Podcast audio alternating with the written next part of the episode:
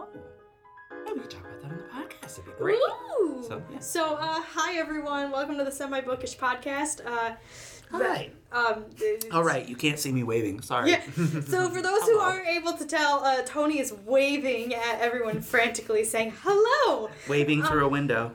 Oh, wait. Oh, oh. Sorry. Yeah. and everyone just cried. I really don't think it'll happen, but you know, just in case, so people know for random purposes. Um, if they hear the door opening at any time during this podcast, it's uh, we're doing some moving around at the moment, and all the kids' DVDs are in this room. So I wouldn't be surprised if somebody walks in to look at the DVDs. First thing I'm grabbing, I'm not looking, I'm grabbing Disney's The Descendants. I'm I'm disappointed. I was gonna say, did you have to say Disney even? Like how many? All right, uh, so let's start today's episode by doing the fun thing that we always do every single episode, which is We're Dance. reading. yeah, dance. Oh, I thought you were gonna. Okay, say that just means that you get to say That's what you're reading yeah. first. I'm like you get to go first Yeah. now. No, I, I, I got. I got Thanks for volunteering yourself, Lord Ish. Yeah.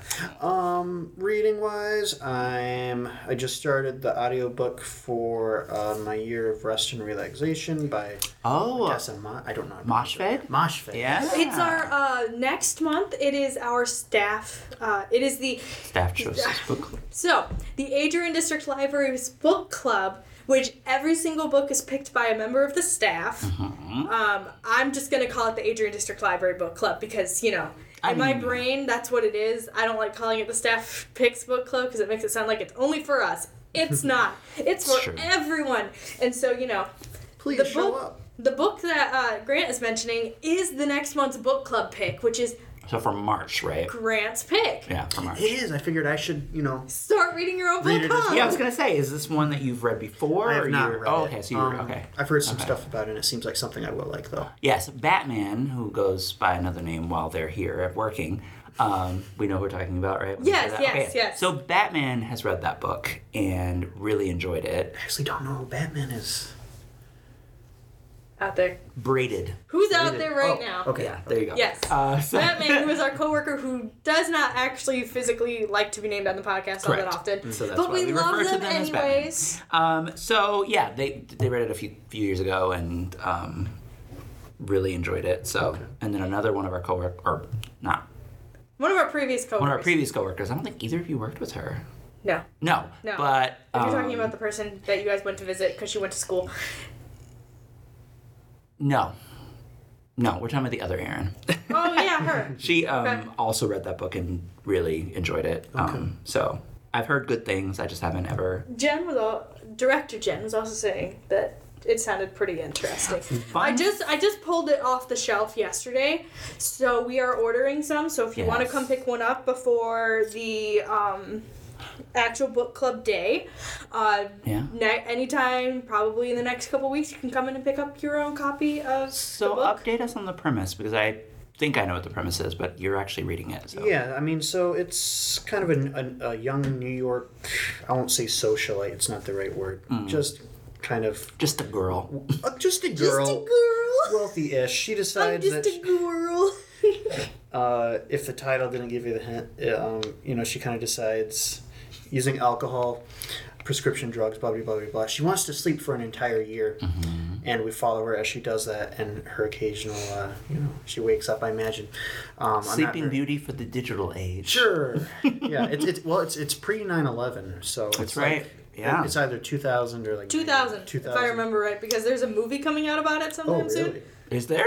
Uh, I there's talks. I saw a Cosmo article about it because I was looking it up. Oh. Uh, there is like talks of a movie possibly happening in the future. um, Oh, that's if I remember right, they were talking. Uh, this is a Cosmo article, so like it might just be like all speculation. But uh, they were talking about possibly like producer wise, Margot Robbie was you know trying to throw her hat in there, As a producer. and then Sure. as actors wise, maybe like Emma Stone or something. Okay. Interesting. I would actually prefer Margot Robbie in the role of the character than Emma Stone, I, I, even though I really they were. It was only just speculation on if Emma Stone was Sure. actually going to be in the movie. Yeah, I It's just, really like I Emma think Stone, they're not think- like fully like it, it's not like fully announced yet. Right, they haven't so like yeah. I think there's just talks of this movie, this book being added, adapted, adapted, Sure. adapted into a movie. Sure. um, but uh, from what I read, it was like 2000. It's a seminal example of the kind of contemporary realist book that we have been seeing in the last seven years, especially. Have you read Um, it?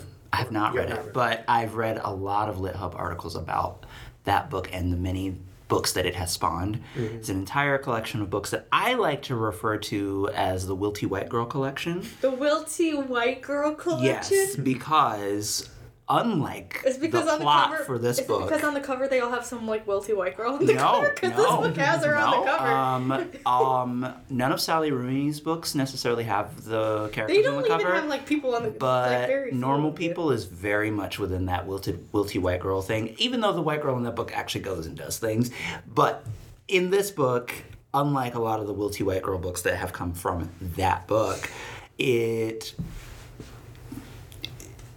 it gives her reason, right? Like, I mean, it, you know, that's the plot of the book. Whereas a lot of the Wilty White Girl collection is books with a similar kind of vibe where it's like, hey, the world is too much for me, so I'm just gonna not. That sounds exactly like my whole entire being. Or the world is too much for me, so I'm gonna dial it all the way up to a thousand to see how much I can handle. It's but it's always small boned, small framed white women it's the tiny white woman. of the millennial generation who are either writing them or you know the characters in them or both and so it's a weird Uh, subcategory of contemporary realism or even maybe a new tradition? I don't know. Weird. That's I don't Um, like that. but it but yes this is this is a uh, my year of rest and relaxation is a seminal example of that. I don't think it's the first necessarily but it is certainly the first one that like hit big. A lot of people were talking about it when it came out and everything and you know Ottessa Moshfegh has her own sort of name in the literary landscape which is cool but you know anyway. Yeah, she wrote like a medieval book that came out a few years is ago. that Lapfona Lapvona, yeah. Yeah, which yeah, also- yeah, we have that. Which I also want to read. At i think it was last year actually we have it on the show. maybe it was two years ago anyway time, time flies. Time's weird. It does. Yeah. I have a weird thing with Ottessa Moshfegh because I think she's a really fascinating person to read in terms of her interviews. Um, one of which was with the man who is now her husband. At least I think they're still married. Um, but when they they first met because he was doing an interview with her, scheduled to do an interview, he shows up at her front gate. She opens the front gate. She has a front gate. Well, yes, it's not like a grand estate or anything. It's just a small enough house that she was able to, you know, have on her own. But she uh, goes to the front gate, which is like a garden gate kind of thing, opens it. He's standing there, and she said, I didn't know or care what he thought. I just thought, oh, yeah, him. he thought the same thing, and after four and a half hours of interviewing, they were both were like, so this is not how my interviews normally go um, so are we just doing this? And he was just like, yeah, sure. So they he stayed over because she was like, yeah, let's do this. And they've never separated since. Like they've spent Cute. every day together since, and then they got married, of course. That's so it was just like, adorable. it was uh, right. I'm like, how are you an author of the kinds of books that this woman writes? And then something like that happens in your real life. And plot twist, a psychic two years before that encounter told her that two years to that day it would happen. Oh, cute. Wow. Yeah, and that and that she wouldn't believe it. So when it finally did happen, she was like, "Nope, I don't believe this." But oh my goodness, she was right. So like that, It's interesting. it is right, and you're like, "Oh well, that's where all of her plot ideas come from." If your life actually does that to you, I imagine that you've probably had some maybe other insane things happen. I don't know. So anyway, that's Yeah, no, no, and obviously you're mo- you're more familiar with that air like that the s- the, the scene in general. I The guess. scene, So you have you have The more con- you, you have more context than I do. sort of. I So mean, I'll be interested. To, yeah to read it or see read it, yeah. yeah. i'm actually interested in reading it too or just reading anything by her just because i think she- like i said in in interviews she's just so fascinating her mind it thinks against the grain Mm-hmm. um or at least it did and now she's sort of become a new grain of her own you know Mm-hmm. so i always admire that about her too so yeah are you reading anything else Uh, yeah, I'm- I'm still picking away at um, art and artist, Mm, mm-hmm. um, and Grant has to read the other book as palette cleanser for art and artist. no, and I'm, I'm always reading little excerpts from stuff. So even if I don't mention something, I'm always Yeah. Oh, digging yeah. around. Yeah. Yeah. Um, movie wise, I'm going through all the Oscar nomination, uh, Oscar nominated movies. Anything I- stand out? Well, I just watched Maestro and Barbie for the first time. Yeah. Both kind of mid. Both in my kinda mid. opinion. I wasn't. I have heard. Ooh. So I have heard that. Obviously, I have not heard that about Barbie because Barbie is supercharged and whatever. Yeah, you're not Um, gonna get Barbie a, has like cult following status Yeah. at this point. You're not so- gonna get a get a non partial. You're not gonna get a partial review of it at this point. Precisely. So- Um, but with Maestro, that's all I've ever heard about Maestro is that it's just kind of like, eh, with the exception of everyone else who is like, what is this garbage? No, it's, it's it's a type of like obvious Oscar bait movie. I, I thought we were. what it is. A biopic, isn't it? Yeah, it's Leonard Yeah. Bernstein. Mm-hmm. I thought we were gonna. I I, thought we were done with a long time ago, but here we are. Um, I mean, sure. I, I mean, the performances are good, I guess. But I mean, because um, what's his name? Who's playing oh, what's his face? um, I can't Bernstein? remember. It's not Cooper, is it? Bradley Cooper. It is yeah. Bradley Cooper. That's right. Yeah, yeah, yeah. yeah. Me, the the the movie me. You don't need to I watch have it. no idea what's going It's on. okay. It's okay. Grant knows my great complaints about biopics because I spare no one any of my ire or wrath. It's it's hard to about make biopics. one Bio- that's substantial. biopics Oh, I don't know. You know, I Biopics feel are like, basically like the the Christopher Nolans of the world may have. Oh wait. Oh yes, Wait, wait, wait, Oppenheimer. wait, Sorry, wait, there. wait, wait, wait, wait. Biopics are like the biographies, but like film, right? Yeah. Precisely. Yeah. Most people refer to them as biopics because people don't know how to read. Um, I used to say. That's I they know, just sorry. sound. Granted, I don't like biographies anyways, but that just all sounds boring. It is when you've been doing it the same way for 50 years, which is why Oppenheimer is so striking as it is. It one, it's just a great movie. But again, on my soapbox, the reason that Oppenheimer is as long as it is and does everything that it is doing is not just because Christopher Nolan made it. That's part of it. The other part of it is because Christopher Nolan, being a smart filmmaker, is like, oh no, I've boxed myself into the biopic, and you can feel him straining against the biopic the entire three and a half hours, three hours, whatever. Um, and what's fascinating about Also, it sounds too long. part of it. I don't like it. Part of it is because Lucas Gor not Lucas. I always keep, keep calling him Lucas. Ludwig Ludwig Göransson is dropping on you every thing that he has ever thought to put an orchestra through for sound in that film. He's I mean, he is doing masterful orchestration. If anyone, anyone at all wins the Oscar for best score and it's not him, the Oscars are lying to you.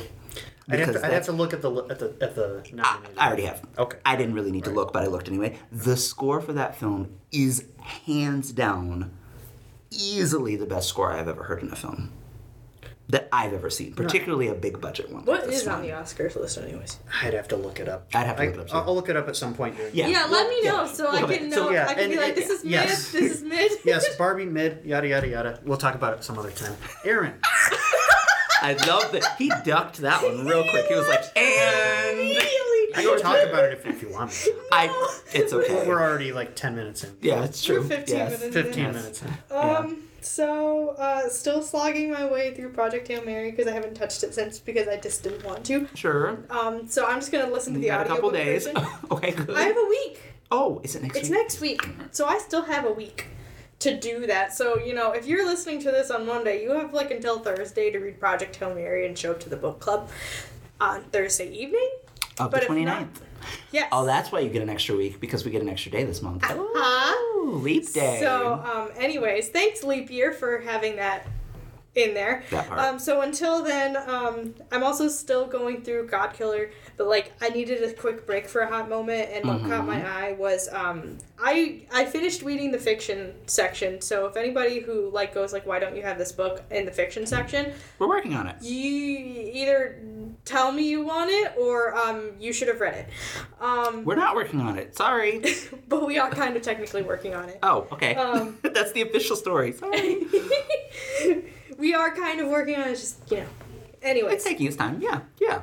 so uh, one of the sections that I read was Mercedes Lackey, and I've never read I've never read her stuff ever. Which one did you start with? Uh, Black Gryphon, which is the first of the series of. I forgot what it's called already. The It's not Valdemar, is it? It is, but that is the first. Chronological. Chronological Yes, that is the first chronological order. The first published series Yes. in that in Valdemar. I looked up what order I should read it in. Okay. And so this is where it told me to start. Sure. So I started with the Black Gryphon, which is the Sure. Mage War series, Yeah. because uh, timeline wise, that's kind of where it starts. So Yes. you know, I I, was like, okay, why not? Let's just. Because I literally looked it up. I looked it up on Fantastic Fiction. I looked it up on like Goodreads. Yeah, it's tricky. like, yeah, the So, Val- where should I Valdemar's tricky start? because it's one of the one of those fantasy landscapes where the world of Valdemar is is massive because she's literally been curating this for decades. yeah. Um, The first one would have been in like the early '80s, right? yes, I think Black Gryphon was published before Arrows of the Um, let me Queen. see. Black Gryphon was originally published in 1994. 1994, so it came after. Okay, so the ser- there's a series that was published before Black Gryphon. Yes. That I think does come later in the ti in the chronology of the of that world. That's called the Heralds of Valdemar. Um, I think it's a trilogy. Yes. Yeah. Um, so we they do prob- have yeah. that first book here. Okay. However, I realized as I was getting rid of some of her books because they just weren't circulating. At the And we had a random collection of them anyway. and they were all just like hodgepodged in there. Mm-hmm.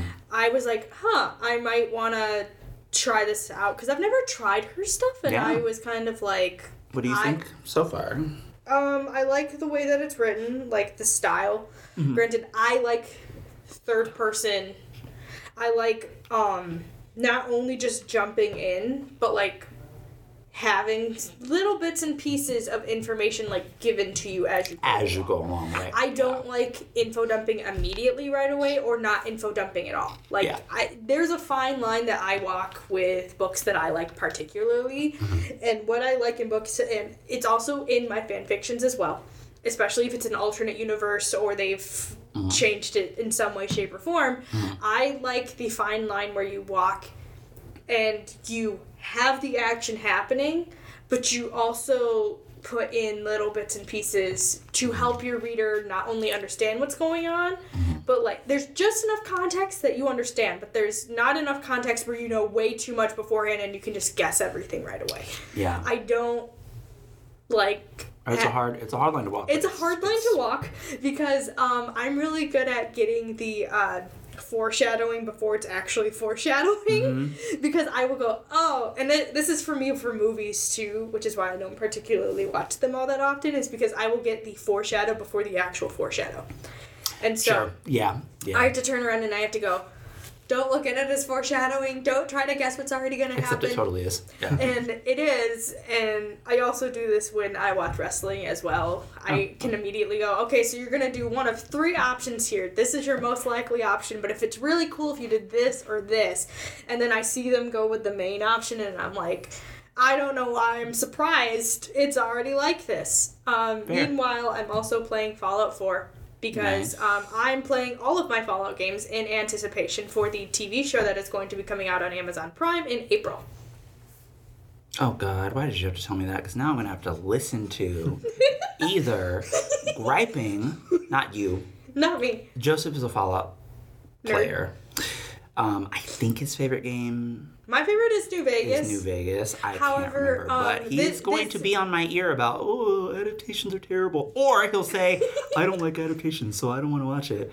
Even if I see a trailer and I'm like, oh, I want to see it. So one of two To things are gonna happen. So it's fine. Fallout, the TV show, I don't. It's not gonna follow the games. It's gonna be like a different. oh, okay. So it's gonna have So- its own kind of. So how okay. the Fallout games work is they are not in any type of chronological order, and they are not in any type of lore order either. Sure, sure. Um, every single Fallout game is a different location and a different story. Mm-hmm. Right. It is the same universe, kind of like Valdemar here, where like it's massive Yeah. and you have different stories happening on at once. yeah. Um, Fallout is the universe where you can turn around and you could have the first two games over on the West Coast. Mm-hmm. Granted, this is for reasons being of uh, different um, publishers and developers at the time, but Sure, we're gonna ignore but that for two seconds. If you you can still make it work that way. it there's West Coast, and then when we get to three, it's on East Coast. right.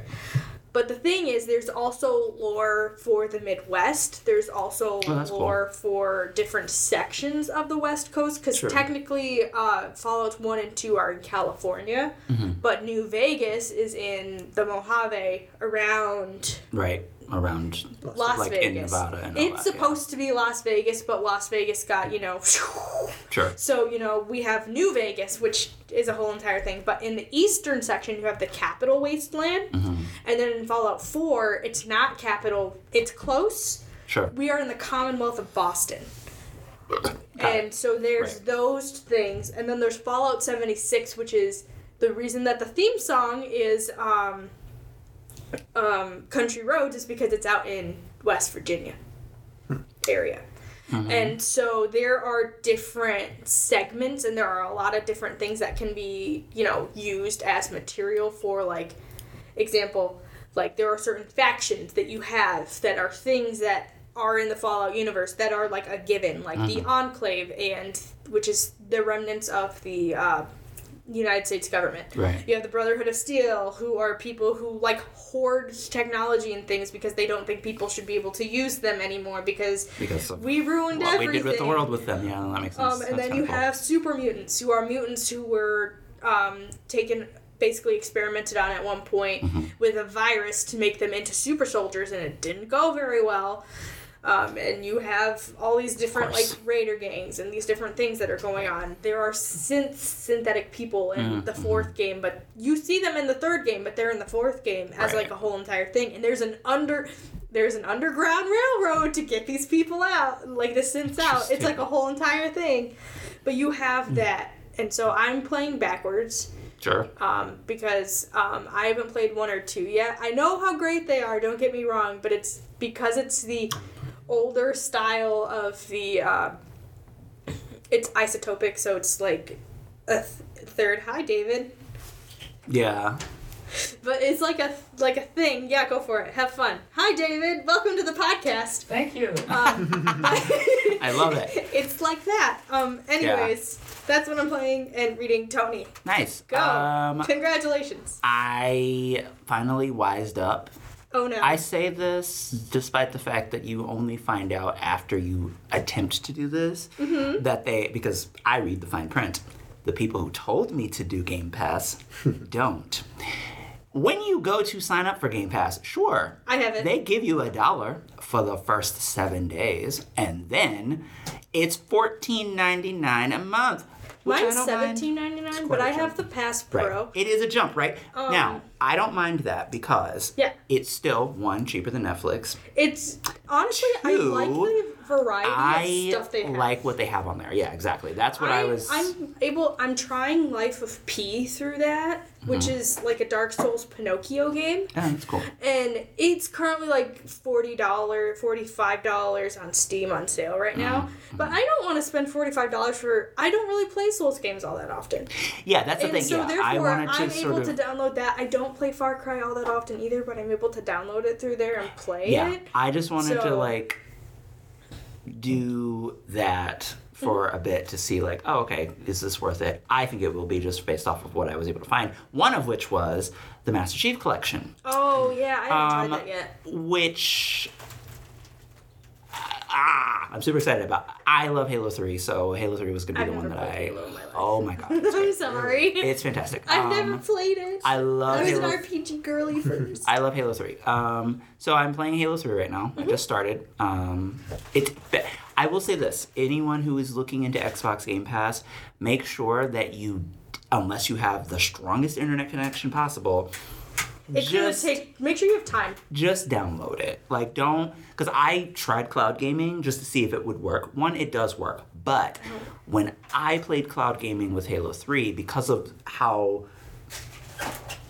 slowly, not slowly, but like as you go through the level, it's loading. So you're literally watching it live load. And the problem with that is Bye, David. being my age and with my eyes. Bye. It's like I'm gonna take this card out with me. David, what are you reading? We need friends. Seasons 8, 9, and 10 for a patron. Okay. Oh, that's fair. See you fair. later. Cool. Can't find them. Good luck. Yes. They may be in repair. Ooh. Okay. Anyways, So yeah, so I'm so yes, um if I you're would doing Xbox, I would recommend that you download it rather would than take- cloud game because I got a while to I got anyways, 'cause- super dizzy. Like super dizzy just cloud gaming because y- you're I think it's a first person shooter, so that may have been part of it. Is that you're not just shooting at what's right in front of you. What's right in front of you might be just beyond how much it can have downloaded. So it's like it's doing both things at once. It's trying to lag, but It's- also make you go exactly okay. and it's fine in terms of gameplay i was able to still shoot what i wanted to shoot bomb whatever i wanted to bomb whatever but my eyes could not handle that adjustment after one level and i got really dizzy and felt really gross and sick so i was like okay gonna just go ahead and download you and play you later And it so does i am playing halo 3 Uh, I say this from knowing this in myself too. If you're gonna download it too, be prepared to wait a little bit. oh that's with anything Well, Yeah. my Steam games, uh, it take my Steam lo- games cap at about maybe like almost 35 megs a second, like as download speed. It Xbox Game Pass narrows that down to like two to five. Oh i didn't even pay attention And to so, you know, it might take a hot minute. Just Yeah, FYI. I knew I knew it would take a while just because I every Xbox game I have to download. It just takes that. However, I'm having time, a so blast just- on mine just because I like it. Yeah, no, I really lot. like. I really, I mean, I'm able to play Halo Three, so I'm happy. Um, Granted, I also there got are the EA. others. There are others that I can play. I think Two. my Game Pass is higher too because I got the EA Play Oh, that's probably true. with mine too, so I don't Um, have to pay for EA games. And I am reading. I just started reading this morning Mm-hmm. a book called Dragons in a Bag by Zetta Elliott. Get out of there. is that the one that I just handed you today? The, I handed you the the second sequel book. today. Yes, Yes, did. I did. Yes. Okay. Um. So I started reading that. Um. Out of, I, I think I've wanted to read it for a few years, but this is where the topic of today's podcast will come in. Um, Fair. I started reading it because the basic premise of the book is um, this boy Mm-hmm. goes to stay with his grandmother and for a day and discovers that there are magical creatures one of whom is dragons one of which is dragons whatever and it opens up this whole like you know Yeah. being- they're super tiny books Well, i discovered that there are five of them There's five. We only have like we only have the first two, Two? and the third one is on its way. yay. Um, and if they circ well, we'll get books four and five. How recent Yay. are these? how recent are these books? The first one is 2018. Yes. 2018, 2019. the last one is Um, like 2021, 2019. No, actually, the last one is like last month. Really? Yeah. Oh. Okay. Yeah, the fifth book came out last month. So I. I was talking about book two, but okay. Oh yeah, yeah, no, book two is 2019. Yeah, but no, book five came out last month. Um, so it's a completed series, so that made me also really excited about it. But so today's subtopic is Black History Month oriented, I suppose. Yeah, sure. Is it? It's black Yes. authors, black books, yes. So those kind of things. Black authors, black books. That sounds like a good title. I, Anyways. It got me thinking Yeah. about my biggest problem with fantasy written by black authors for children. Oh, because I was gonna ask you what books you would recommend by black authors in fantasy too. So it, they would all be adult books um, Okay. because I have no respect for anything that's happening in the YA category and haven't for the Ooh, last 10 not years. even like teen, not for the last 10 years. All the uh, not even middle grade. Uh, middle grade is different. Middle grade, I feel like there's a lot of really interesting growth going on, which is part of why Dragons in a Bag is at home. Um, and I'm reading it. I am now Um, invested because I want to know. So with the, with the teens, with with YA books in general, young adult, I have no respect for anything that's been happening in that field for the last ten years because a lot of it got really nasty behind the scenes. Ooh, Um, tea. I mean, it's not that much of a secret if you've been following any Twitter drama I related don't to have. YA I don't in the have last. Twitter. I mean, you don't have to. It's been written about so much, and the part of the problem is that it, it when it gets written about, it gets there's this whole inner loop. But anyway, that's not the point. The point is the only thing I would recommend by a black author in terms of fantasy for YA is Children of Blood and Bone. But that's because I read it and it's fantastic. Um, I have not read the sequels yet, um, but that one is, I mean, just amazing. For adults, there's the obvious N.K. Jemisin, who is really a science fiction and fantasy writer. She does both um, really well because she's really good. I'm writing Um, these down and it tried to autocorrect NK to no. There's, I would say, N.K. Jemisin, um, certainly Nisi Shawl and Nnedi Okorafor. Um, Nella Hopkinson too, yeah, because Nella, yeah, Nella's also all of them are sci-fi and fantasy writers, so you will find science fiction works by them as well as fantasy works by them, because they're all kind of old school in that way. They all grew up either reading science fiction and fantasy that way or interpreting it that way. Like in the Yeah. case of Nnedi Okorafor, she didn't grow up reading the great works of science fiction and fantasy, um, but once she ran into Octavia Butler as a reader, she was like done and just you know did her thing. Um, but what am I? Where was I going with that? So those are some some names that I would recommend. There's You a talking, lot. you were talking about your reckoning with Yes. um, black Children. fantasy and Yes. So in children's literature, something that is brand new as of like 2018. okay, so like um, recently so last yeah, like, that recent. eight, seven, six, seven years. Yes, is fantasy for black children written by black authors. That is new. Because, well, I don't know. I could say because. I don't know. Part of this, I think, is a subcultural thing. Um, a lot of black families, particularly in the South, have an issue with anything magical whatsoever. Um, and that in and of itself creates Right. a lot of like conversation around what should be allowed, what shouldn't be allowed, all this kind of stuff. So, I mean, there's that component, but I don't think it's just that. I think that publishing, like the rest of society, has a problem with viewing black children as children. Oh yeah, okay. Like, Sorry, I as, was like, what do you mean for like not e- two seconds? And like, and not even like just as children, but you have to understand, right? Because publishing's job is to make sure, well, ostensibly, is to make sure that there are books for people to read, right? Mm-hmm. Well, if you think about this in the context of children, if you, because in the adult world, they would say to anyone who asked, well, black people don't read. And if they do, they don't read as much as everyone else. So we're not going to pay attention to you. the listeners can't see this, We're but I made a disgusted Yeah. face at that. Yes, Sorry. you did. I know. Um, As I should, but you get the idea. I mean, you know, if anything has proven them wrong, it's been Oprah's book club, but still. Because Oprah is what? Oh, oh, wait, she's a black woman. Oh, I'm sorry. Anyway, carrying on with that. Um, that was an old argument that still gets dredged out every once in a while, but most of the time it's like you can point to 15, 17 different authors and be like, so all of these people don't write, um, read? Okay, sure. But in kid lit, you can't make the same argument, right? Oh, well, Because all kids, like, you can't just be like, well, to. black kids It's don't read. And it's like, you are a children's publisher. That's the point of your, you know what I mean? It's literally integral to like children like learning how to read and like how to like.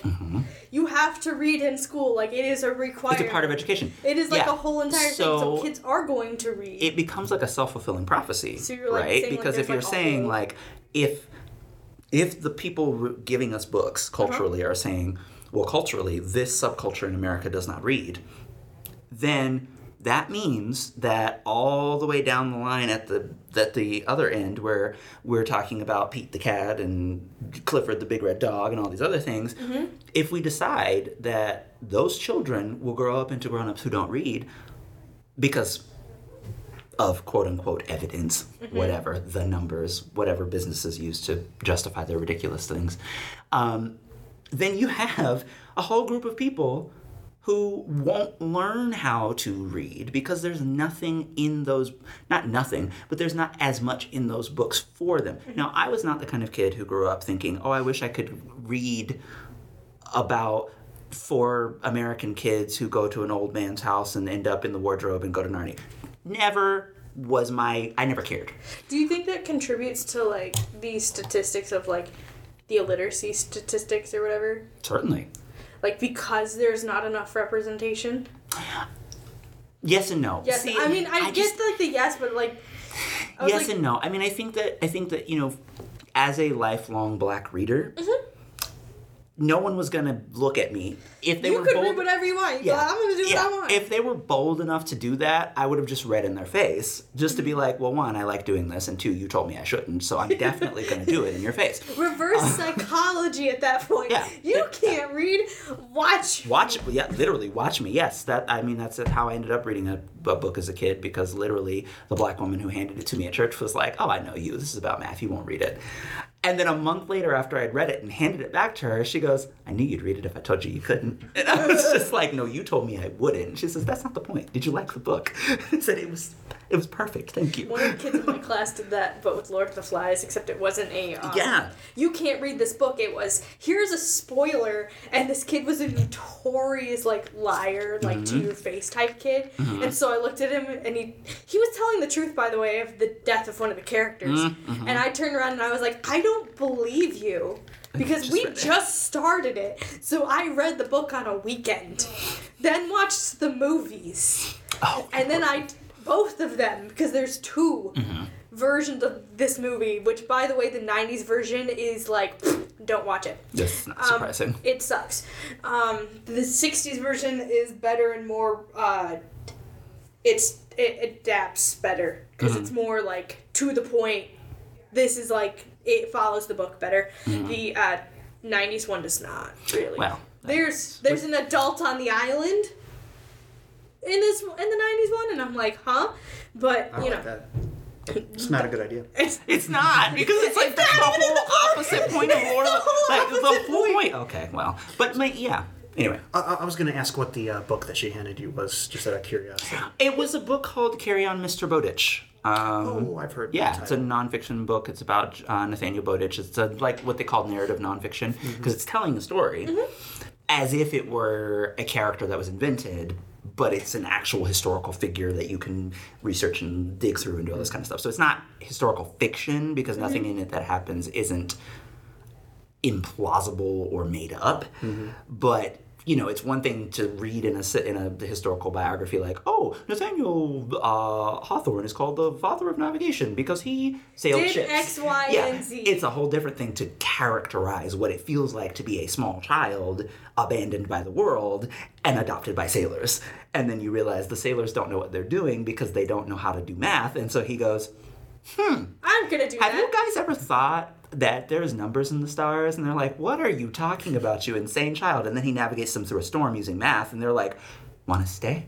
So, so of course, it was a perfect book for a smart mouth 10 year old, right? Because he's a smart mouth kid who uses his brain to navigate them through mm-hmm. the storm. He has no idea he's inventing something until they're like, do you know what you're doing? And he's just like, I'm using math. And they're like, what is math? Oh. And so, you know, And it was back to this Anyway, whole so, like, fantasy. the thing about Children. yeah in kids books I, I it's hard to really nail down what it is that has prevented um, black fantasy or black authored fantasy with black children at the center of it mm-hmm. It's hard to nail down why that hasn't why that's only just become a thing in, in, in children's fiction i mean there was virginia hamilton who um, was a Newbery Award winning author who feel like I wrote for decades, and she had a lot of um, elements of African folklore because she was a folklorist woven into her tales. Um, she preferred to think of her stories not as fantasy so much as tall tales.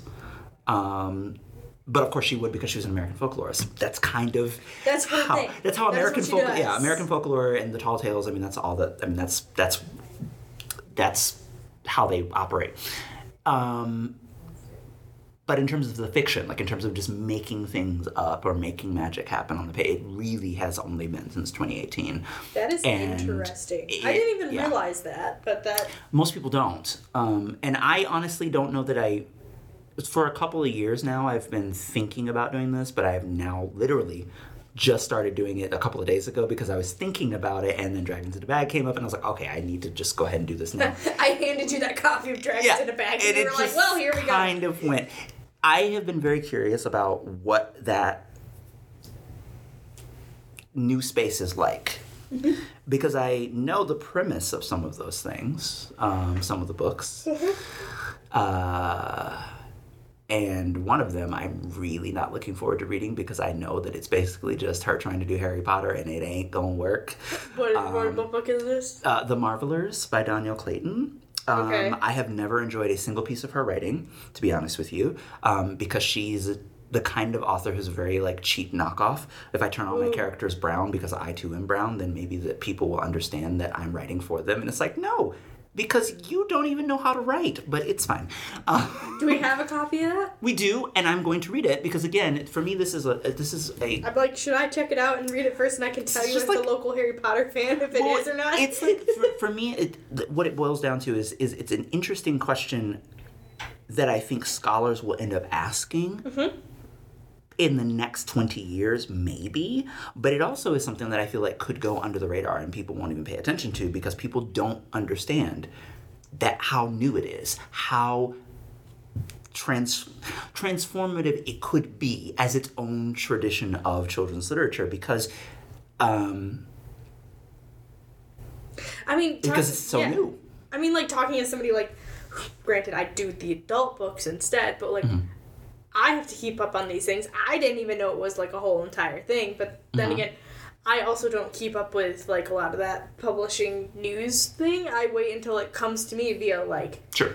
like book list and book page and like Mm-hmm. library journal and things like that and like yeah they're being marketed to me like through those reviews and things like that but it's not like a thing that is actively being like part of either the selection process or like whatever that is in the review sometimes like it's just not there unless i like Mm-hmm. Yeah. actively like i go to like the listing itself and i go oh like and i connect the dots like i'm not gonna notice Well, and what's it, yeah. I hope it doesn't fly under the radar because it sounds like a very interesting like something that you would talk about in like your literature classes and your publishing classes as like Mm-hmm. yeah.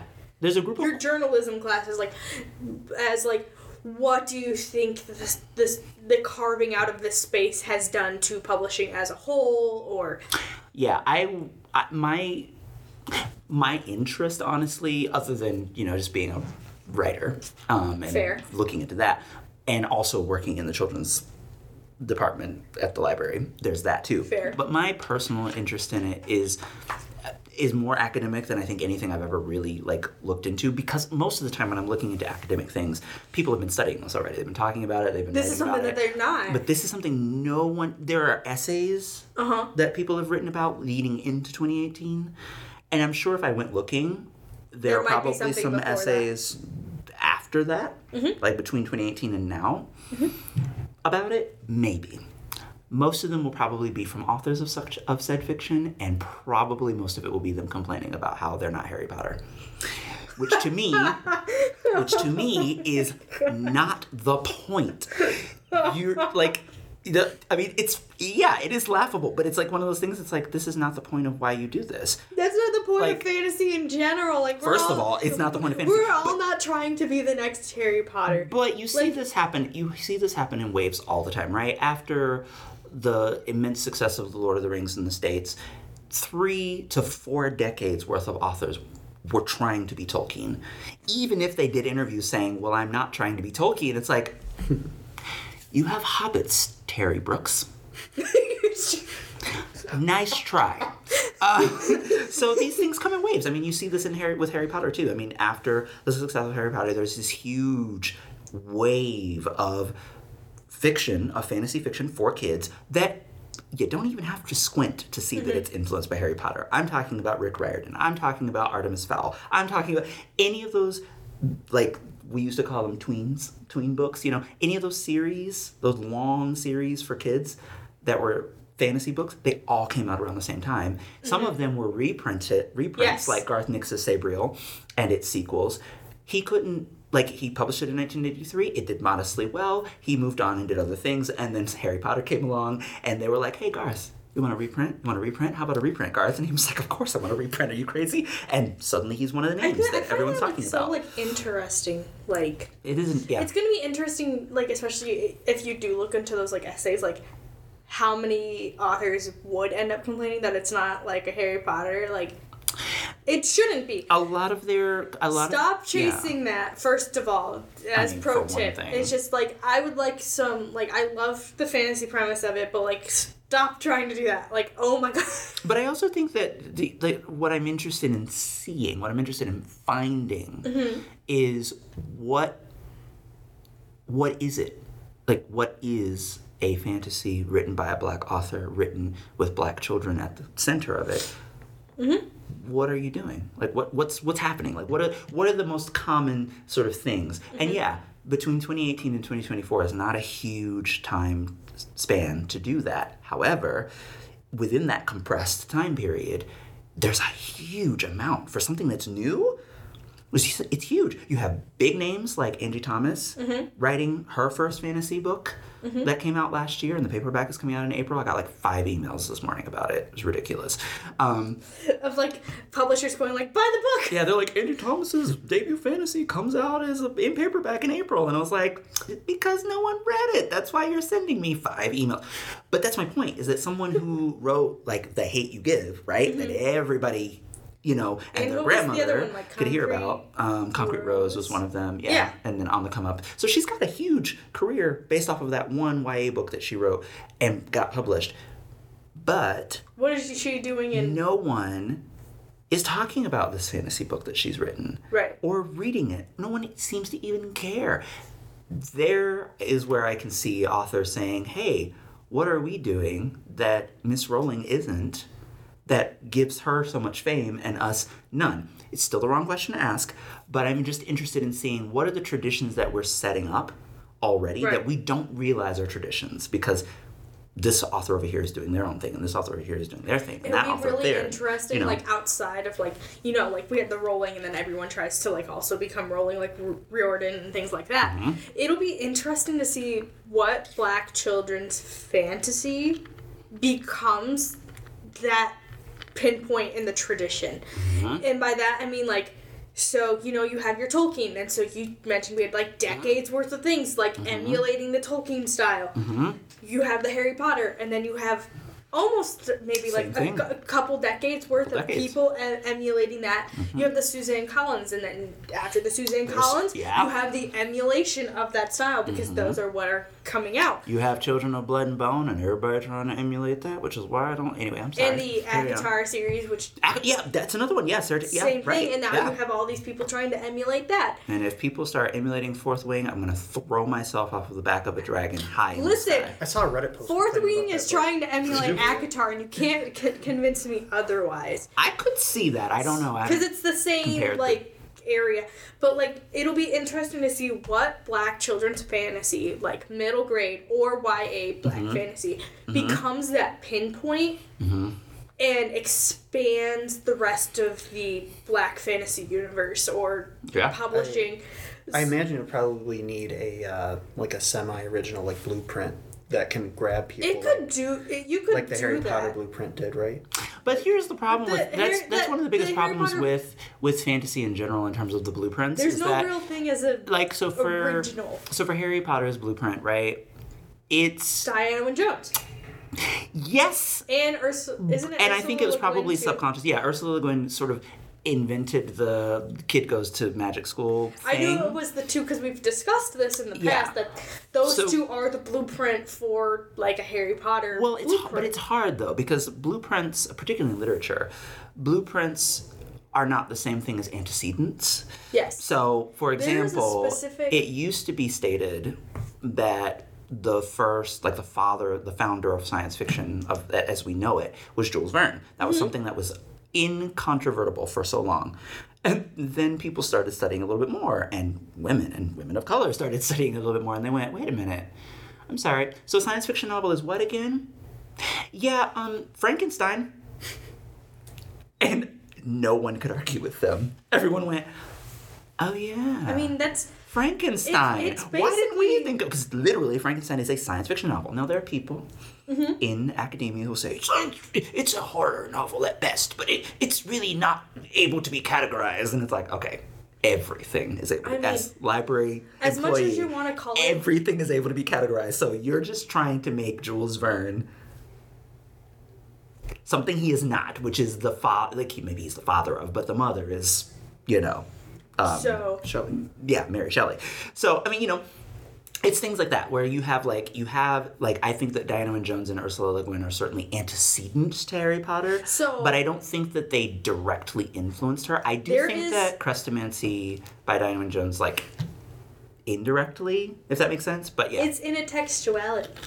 Yes, precisely. So, it is. so Yes. actually, so Yes. I, I had to remember what it is. I took a class on visual uh, media, Mm-hmm. an art history class on visual media in college. Mm-hmm. And one of the things that we had to do was we had to talk about a different type of trope or something in media. Yeah. And I chose intertextuality. Yeah. I compared Hunger Games, Mm-hmm. Battle Royale, the Japanese. Oh, yeah. Yes. Mm-hmm. thing, because Hunger Games is basically Battle Royale. Using that style of thing, so there's Mm-hmm. Yeah. Mm-hmm. like the three types of intertextuality. So therefore, like you have your blue, your like original blueprint or whatever that you were mentioning, like becomes like the black fantasy pinhole and expands things. Yeah, and see But that's where that's I where intertextuality kind of throws it in the hat at that moment because like you have those things, but like you have Harry Potter who used Ursula Le Guin and Diana Wynne Jones as an what- intertextuality kind of way because it can either be obligatory, it could be accidental, it could be Yeah. um Yeah. um what is the last one? Sorry, optional. I, yeah, no, so, that's true. Like it's yeah. those types of things. Yeah. So therefore, like if you have that original blueprint, Mm-hmm. yes, it can be original, but you have to turn around and you have to look at what was the accidental things that were thrown in there, what were optional, what did you purposefully throw in there that repre- low key references another piece of media, and it doesn't without have, even realizing that. without even realizing it, like.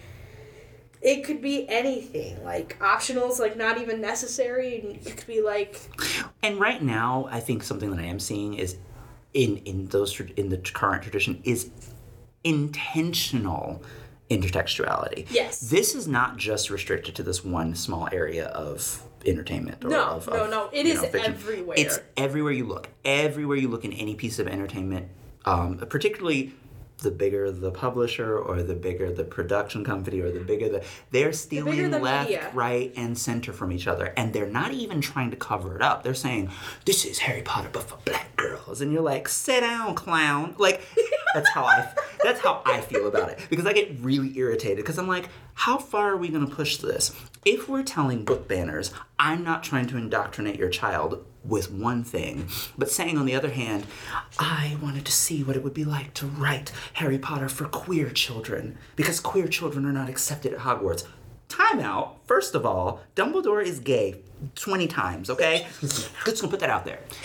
Second of all, do you realize how groomy you sound when you say things like that? Yeah. Like, I'm going to write this thing for something that a child has not yet discovered or tried to discover about themselves. So why would you write it? It's not to say that it's a bad thing to write it, but for you to state, I'm writing this for all of the kids who like I was. And it's like, I didn't read that way. And maybe that's why I feel that way about it. Is that when I was reading as a kid, I read what I wanted to That's read. the deliberate. That's all I the wanted. deliberate, Yeah. obligatory. And so I feel like this weird thing that's happening, and I don't think it's going to stay for very long because you can't continue to tell good stories this way. I think fair. that what we need, and maybe it's because I want to be this person, but that's not the point. Tony's we gonna be this person. we yeah. need we do need a template setter but i think we also need we need a catalyst something that's going to punch up the entire publishing industry and make them realize that hey you can tell a story that doesn't intentionally borrow its template from everything you've ever absorbed. Do you think the pinhole and I, I keep calling it a pinhole, but do you think it's gonna that little spark is gonna be the same as the catalyst? Like, is it gonna be the same media, or do you think it's gonna be two separate ones? I think in order for it to impact all of entertainment, it's going to have to be many, many different sparks in many different locations. Mm-hmm. Um, Specifically in like the the black children's fantasy that we were going I earlier. do- Do, you think it's gonna have to be the same thing, or do you think they have to be two separate ones? I think in that case, it will probably, it will more than likely end up being the same thing. Mm-hmm. It might be a couple of things because some, that's traditionally how these things tend to happen. You have a greater and a lesser kind of thing. Um, like Harry Potter was the greater, but there were all these lessers that were swimming around at the same time, which is why if you talk to like Jane Yolen and anyone who was publishing the 80s and early 90s before Harry Potter was even spoken, they get really mad really fast because they're like, we were already doing this. And then here she comes along with her hack work garbage fantasy stuff. Like they get really mad. they used to literally at conferences. I found this out from a Brandon Sanderson video of last year. Of course, it was a Brandon Sanderson video. apparently at conference or it was a podcast. But anyway, a, a cor- apparently at conferences they were referring to her as the Scottish um, B word. Yeah, they weren't even saying that Scottish woman. They were literally like, like through their Seething. teeth, being like, They were "That's like- Scottish." And I'm like, wow. So, you know, I feel like there will be a greater example and a lesser example, if that makes sense. And we may not know what they are. They may trade points at some point. But I think that someone's going to come along. Mm-hmm. And I, my hope, I might be wrong, they may not be this person. My hope is that they're an African writer. Not an African American writer, because we have so much baggage here in the States that part of one of the things I have seen just in the premises, not in the mm-hmm. way, not in actually reading them, but the premises of a lot of these books, it treats Africa and its strangeness to those of us who are born and raised in this country as a magical land. As a place, that's where all the magic was. And I'm like, yeah, that's fine for Neil Gaiman to do that in American Gods. He's a white dude. Of course, he can treat all other lands like a magical paradise, but we can't do that as black. It's irresponsible to me. And there are other things. Is it? Do There- you think it's gonna be like a la the uh, person who wrote um, what is it called? My sister, the serial killer. Possibly. Because they are, if I remember right, they're not African American. They're No, he's just African, yeah. Yeah. And you know, and there are again, there are authors like Nnedi Okorafor who she doesn't get enough credit for what she's done in children's fantasy for black kids because she's so known in her adult work and Mm-hmm. she's really known in Africa. She's what you would consider African American because she was raised here with her sister and her family, but, But her parents were born and raised in Nigeria and migrated here. So she is technically an immigrant. Um, but so so much of what people love about her work is it's Africans loving her work. In the States, she's extremely controversial and she's completely ignored in children's fiction because she writes all over the place. So I, I'm curious to see how that tradition builds over the next 10 years. I strongly aim to take part of it. Um, but you know, who knows? Publishing is slow, and I'm a slow writer and a slow reader. So you know, yeah, I, you might just get a really good cold essay out, out of me. I would like to read the essay, so when you finish the essay, Yes. throw it at my my brain. We'll do. Um, I love reading essays like that because they're just like so like. Yeah, yeah. So next thing you should give me is uh, you should show me where the Marvelers is because I now want to read it. I have it checked out, but Ah, Tony! you can get a copy from Mel. I can get a copy. Ooh, Libby. Or Libby, yeah. Libby, please. Yeah. Like, oh my goodness. Like, Do oh. we have a smack? Or I don't have one. I am so sorry. No, you're fine. I got one. Okay. Okay, I'm gonna choose two black superheroes and pit them against each other, and you guys have to decide who would win. John Stewart as Green Lantern Okay. or Black Lightning. I don't know a whole- whole lot about Black Lightning. Static shock. I'm just kidding. Yeah, static, static shock. That'd be a fight. I'd Okay. Okay. sorry, I'm no, no, that's interesting. Okay. He's so, the one actual like could black use- superhero that I actually So like. we could use Static Shock. I feel like it's a little awful to put him up against an adult.